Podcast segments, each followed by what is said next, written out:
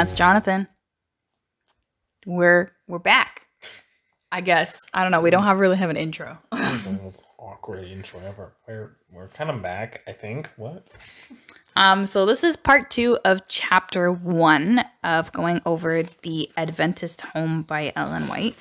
Chapter one is called Atmosphere of the Home.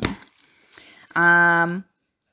So we left off last episode talking about um, teaching your kids how to respect themselves and how they will evangelize to others just by being, if you teach them how to have the correct character.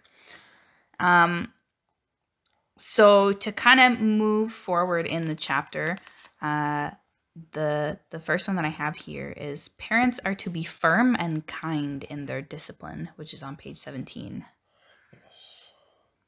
It's uh it's a challenge to balance both being firm and kind. Usually most way most times the pendulum swings one way or the other. Mm. It's hard to strike that balance between uh uh what's the word I'm looking for? Um mercy and uh justice. Mm. Yeah. But I mean, kindness will earn respect from your children. Um, blindly being aggressive and disciplining creates rebellious and scarred minds. It doesn't help kids to respect no. you. No, you need, if you're going to be aggressive, you need to have justification for that aggression. Yeah. And they need to know about that beforehand. I know sometimes like kids will do stuff and you just lose it. You're like, how could you do something so stupid? But they need to know that there are going to be consequences and that, like, yeah, that was something stupid. I'm going to get yelled at because I, they need to recognize and know that they messed up, and then they'll be okay with being yelled at because, like, yeah, I know I did something stupid. Mm-hmm. They shouldn't just fear, like, oh, yeah, I came home, and you just start yelling at them for no reason. Yeah. Um, Ellen White also says, administer the rules of the home in wisdom and love, not as a rod of iron. Yep. It is uh, good leadership is always uh, someone who is down to earth and works with the people they're leading and not just commanding them and giving them orders to go this way and the other way. Mm-hmm. That won't get you very far. It's a difference between a leader and a boss. Yep. Yeah. No one likes a boss. Everyone loves a leader. Yeah. Um, so next one, remember that children need not only reproof and correction, but encouragement and com commendation. Yeah, some, I, I noticed that that's a cultural thing where you find certain cultures will only give encouragement and love, and that backfires, and then certain cultures will only give uh, reproof and discipline. Yeah. And I know it's a cultural thing, but you have to break from that thing because Christ is not a cultural Mm. Um, Christ should be your culture. Yes. Christianity isn't a culture. Well, well it's, a, you, it's a culture it, in it's itself. It's its own culture. You can't have Christianity and your culture. You have to have the culture of Christianity. I'm not saying to abandon everything that makes you unique, but keep in mind what is typically seen as okay culturally and uh, social norms is not the way Christ anticipated and that he designed the family to work. Yeah. So you're going to have to go against the grain in order to raise proper children to have a loving Adventist home, even if you don't have kids.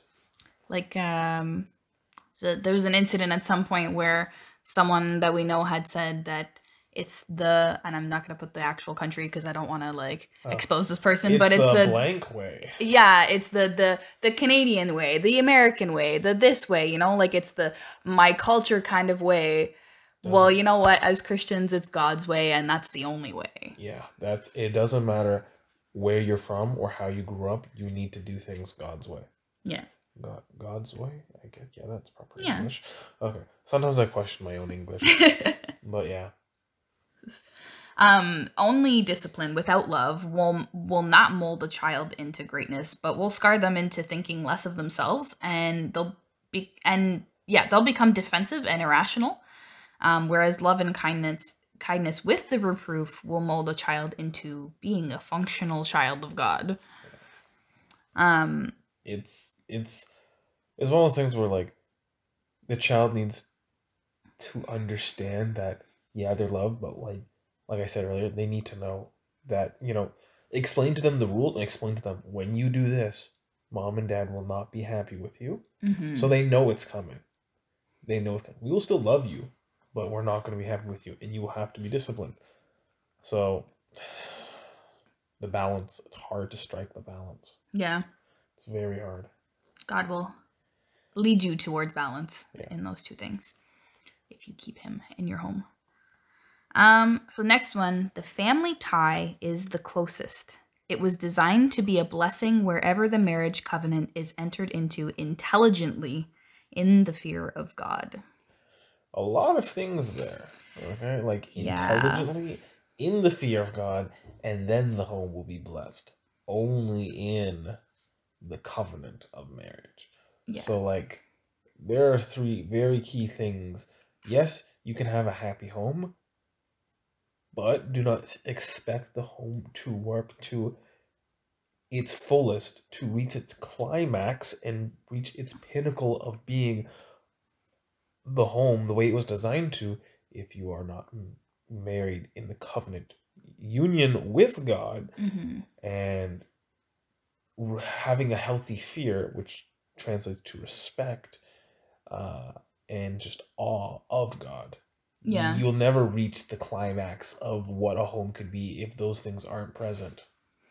And and the thing is, is that if a marriage covenant is entered opposite to God's will, so not intelligently, mm-hmm. um, the family tie will not be the closest and will not be the most sacred blessing, but quite the opposite. It'll be the um, the bane of your child's existence. Yeah, she touches on that in some other chapters when she goes into uh marriage and getting ready for marriage and stuff like that in other chapters, so we're going to go into this a lot more. Okay. But uh yeah, it's one of those things where just because you love each other doesn't mean you should get married. No. And if you can't get married, break it off. Like, yeah, she goes, this is the lightest of all the chapters, so if you think mm. this is hitting hard, get ready. Buckle up, my friends. Buckle up. So next one, to, to try to keep the episode short, um, spread out the word of God before your families in love and ask, what hath God spoken? I love this. Yes. Because I think it's often forgotten in parents' minds that it is very important for your children to know that God will not only speak through them as parents, but will speak directly to them as well. Mm-hmm. And it's important for parents to ask their children what God is telling them. And also to highlight that there is love behind God's law. Mm-hmm. And when he tells us not to do things, it is because he loves us. And there are certain pains that go with breaking the law of God. Yeah. All right? You break God's law, you will have to die. There's no there's no wiggle room around that. If you break God's law, you have to die. You have to pay the price. All right? But through Christ's sacrifice, we can live forever. And that's something that you just need to make sure that any law that you explain, any rule you explain to a child, should be explained with the reason why, the love behind that rule. And also, I think, um, like I was saying earlier, you know, like, what is God telling you? It, it helps children make decisions Um, intel- intelligently, because it, it helps them to be like, instead of you saying you should do this because I said so, you say, I think you should do this, but what is God telling you to do? Because God's word always supersedes you as a parent. Yeah. And not just that, if you can, if you teach them God's law through love, and because if you look at the two, he's like, do this, um, don't steal because I said so.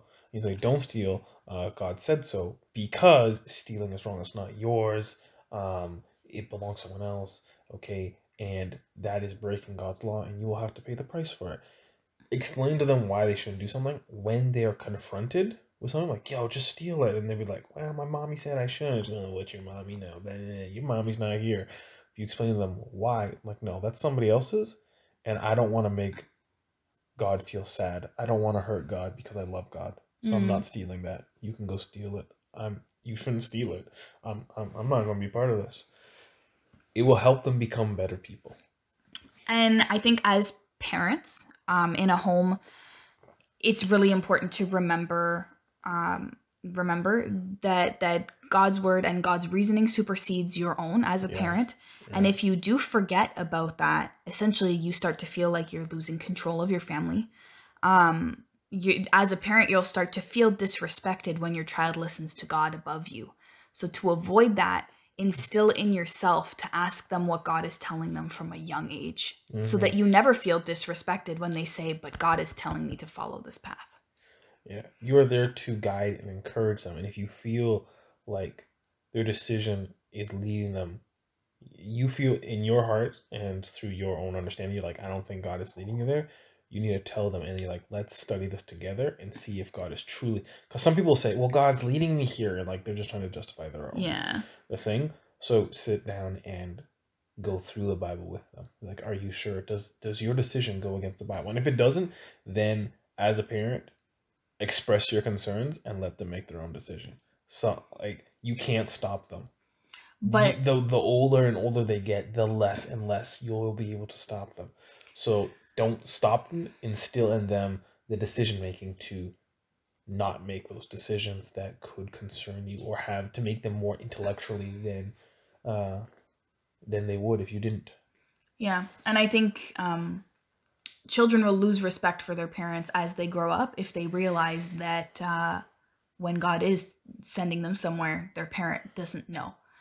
And I think it creates this like almost like um, betrayal in a kid when they see that their parent isn't really as aligned with God as they thought they were.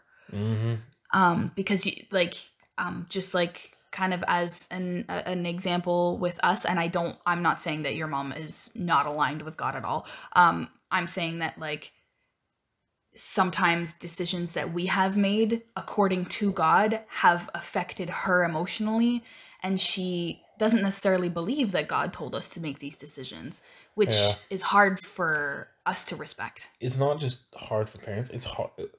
It's hard when a child sees someone that they thought was like going to support them and help them, aunties, uncles, people in the church, the, mm-hmm. and they're just like, no, you shouldn't do this. But I'm like, I feel that I am being led to do this. All right. And anytime someone comes to you and they say, I feel like I'm led to do this, you're like, have you prayed? Have you fasted? Have you looked at the scriptures? Does this go against what God has said in his word? And they're like, no, but I feel like I'm called to do this. And then send them off with your, with your blessing. That is what we are called to do as mentors and leaders. And pray for them. Pray, pray that God and, leads them through it. Yeah. And pray that like, yo, I hope this goes well for you. I'm praying that it goes well for you. Don't just sit there like, well, I told you so. No, you need to pray. And if they come back, be like, you know, sometimes, sometimes it's the devil interferes and things just don't go our way. Maybe God wants you to go there to learn a lesson. Mm-hmm. So it's, I think yeah. that that discussion brings us into the next point. Um, mm. Parents should realize their accountability to keep their homes free from every taint of moral evil. Mm-hmm. And that's hard. By keeping God first and foremost in your home, it keeps parents accountable and responsible um, for what they're, they're for any kind of evil that comes into their home. Yeah. Um, and evil is not, you're not thinking of drugs stuff. No, we're talking small things, small things, subtleties that will dist- that can ruin your kids. Okay. Uh, some people think of talking back. That's one thing. Depending on your culture, that can be a big thing where kids talk back. It could be um, uh, sassy comments. It could be bickering at each other. Small little moral evils like that. That is what ruins and can or seep in and like taint. An home. Example that's a little bit more. It's hard to stop. So like. Yeah, an example that's a little bit more subtle in in my mind is um, like what they consume, mentally and yes. physically. Yes. If they're con- like you watch T V together, okay. And like as a family, let's say you watch a movie and the women in the movie are overly sexualized, but you're also teaching your kids to wait till marriage and that that um, you should suppress some of those urges. I'm not saying that sexual urges are necessarily bad, um, as long as they're in Controlled. Alignment with. Yeah, she talks about that too. Wait for that chapter. Woo! But let's say in that sense, unfortunately, you are um, enabling sexual urges to come up in younger children, and that, mm. that creates a leeway for the devil to slip in and create yeah. bad habits in your children. And we're not saying that you need to completely isolate them and only show no. them like those really tacky and cheesy and horribly made Christian like movies and some shows and stuff that some, I'm not saying all of them are bad. Some of them are just awful. bad acting, bad story, the whole shebang. But to understand that you are responsible for what your child consumes, which is why my parents moved out to the country in the first place, because they knew that we would be easily influenced by our friends. Mm-hmm. And so they wanted to be able to, I know it sounds a little bit, but to filter out and to have a little bit more control over who we were interacting with. Because if we grew up in the city, I would not be half the individual I am today. Mm. I would have been gotten into some serious stuff. And I mean, don't expect a pure and clean child if the things you're letting them consume when it comes to music and T V mm. and the way you speak to your spouse or to your children or the people who you let into your home. Mm-hmm. it, it, and like, for me, this is a really scary thing because my family isn't necessarily Christian. And when I have kids, I need to literally have like a, a lesson on how people need to act around my kids, because if they start swearing or they start normalizing sex before marriage, how am I supposed to teach my kids to not do that? Yeah, it's, you need to be very, um, what's the word I'm looking for? Uh, not cautious, not cautious, but knowledgeable. You need to be very aware of And strategic. And strategic about every people that your children, because easily kids, people have kids and they're like, okay, I'll put you in daycare. I'll put you in school right away. Mm. Da, da, da.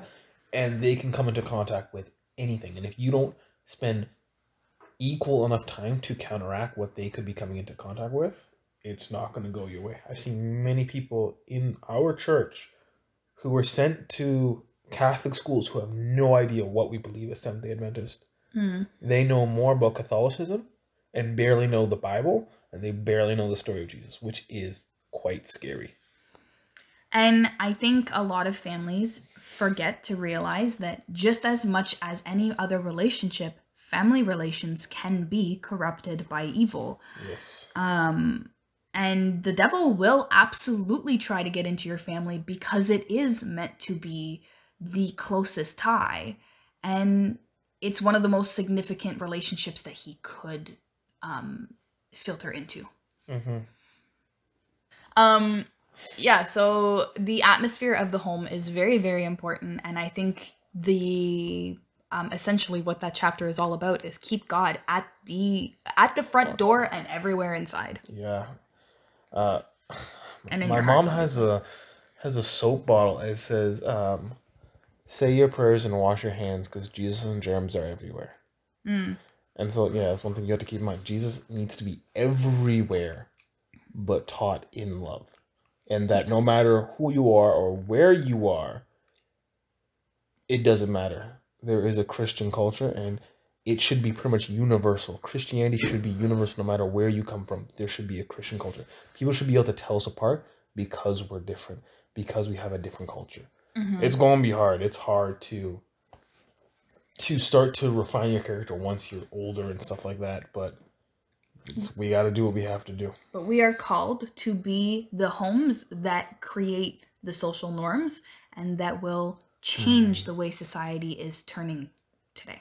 But we're also called to be the homes that create the the next generation of champions. The Martin yeah. Luthers, the uh, the Pauls, the Peters, the... Uh, the Martin Luther King Juniors, like the people who will champion and lead others to to follow Christ, to follow Christ, and to be closer to Him. Don't and to be, fight for justice. Mm-hmm, don't be offended if the people you're raising, if the kids you're raising, get closer to Christ. You should encourage that and try to surpass them. Make it like a little game. Mm. Yeah, I'm closer to Christ. Anyway, well, you can't measure it, but anyways, you know no, what I mean. But yeah.